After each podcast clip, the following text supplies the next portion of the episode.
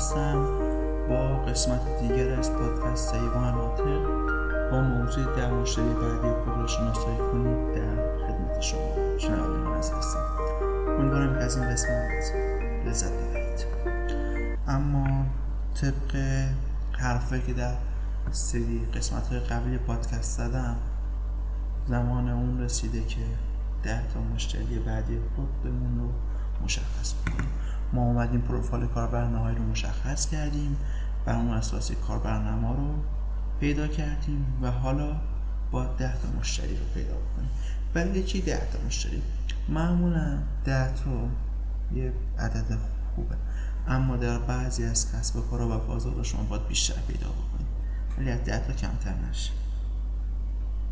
به چه دلیل؟ ما با دنبال نفرات دیگه ای باشیم مشتری دیگه یا کاربرنامه های دیگه. ببین اولین مورد اینه که شما باید ببین آیا محصولتون و پروفایل کاربرنامه‌ای که مشخص کردید و کاربرنامه‌ای که پیدا کردید اصلا افراد دیگه مثل ما وجود دارن که از محصول خدمات شما استفاده بکنن یا نه؟ با چی بشه اگه شما زیر ده نفر پیدا بکنید یعنی اینکه یه جایی رو اشتباه رفتید. شما با دوباره بیاید فرضیات رو بررسی بکنید. بیاید کاربرنامه‌تون رو بررسی بکنید پروفایل کاربرنامه رو بررسی بکنید تا ببینید مشکلی هست یا نیست. اگه مشکلی نبود احتمال اینکه بازار هدفم و بازار خط مقدم سوالیتون رو اشتباه انتخاب کرده باشید خیلی وجود داره. به همین دلیل باید شما ده تا مشتری بعدیتون رو شناسایی بکنید. اما برای چی این شناسایی اینقدر اهمیت؟ هنگامی که شما ده تا مشتری بعدی خودتون رو شناسایی می‌کنید میاد با اینا مصاحبه می‌کنید صحبت می‌کنید زنگ می‌زنید و ازشون بازخورد می‌گیرید. اگه بازخوردهایی که به شما میگن کامل باشه یعنی اینکه فرد برای محصول یا خدمات شما ارزش قائله و دقدقه داره که مشکلی که شما می‌خواین رفع بکنید و براش یه عامل رفع کننده پیدا بکنه. به همین دلیل باید توجه به این بکنید. اگه نکاتی که میگن با نکاتی که خودتون از روی کاربرنما با صحبتی که با کاربرنما داشتین مثل اونا بود که خیلی هم خوب. اگه نبود حتما یادداشت بکنید. و نوت برداری کامل داشته باشیم.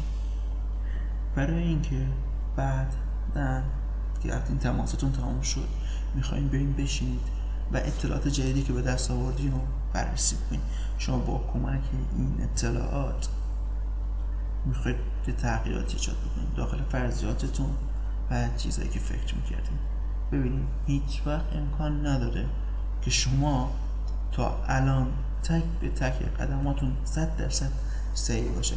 برای همین با کمک این گام ها شما اطلاعات بروزتری رو از مشتریان خودتون به دست میارید و با توجه به اون فرضیاتتون و تغییراتی می‌دید تا هنگام ارائه خدمات و محصولاتتون با نبود مشتری روبرو نشید و بتونید جریان نقدی درون کسب کار خودتون ایجاد بکنید. از چیزی که نباید هیچ وقت ناراحت بشید بازخوردهای منفی که می‌گیرید. ببین بازخوردهای منفی یه جورای خوبم هست. یعنی فرد اهمیت میده به موضوع شما که بازخورد منفی میده. اما ناراحت شدن جواب درستی نیست. برعکس باید سوال بکنید مشکل چیه؟ به نظر شما برای چی این اشتباه مشکل داره؟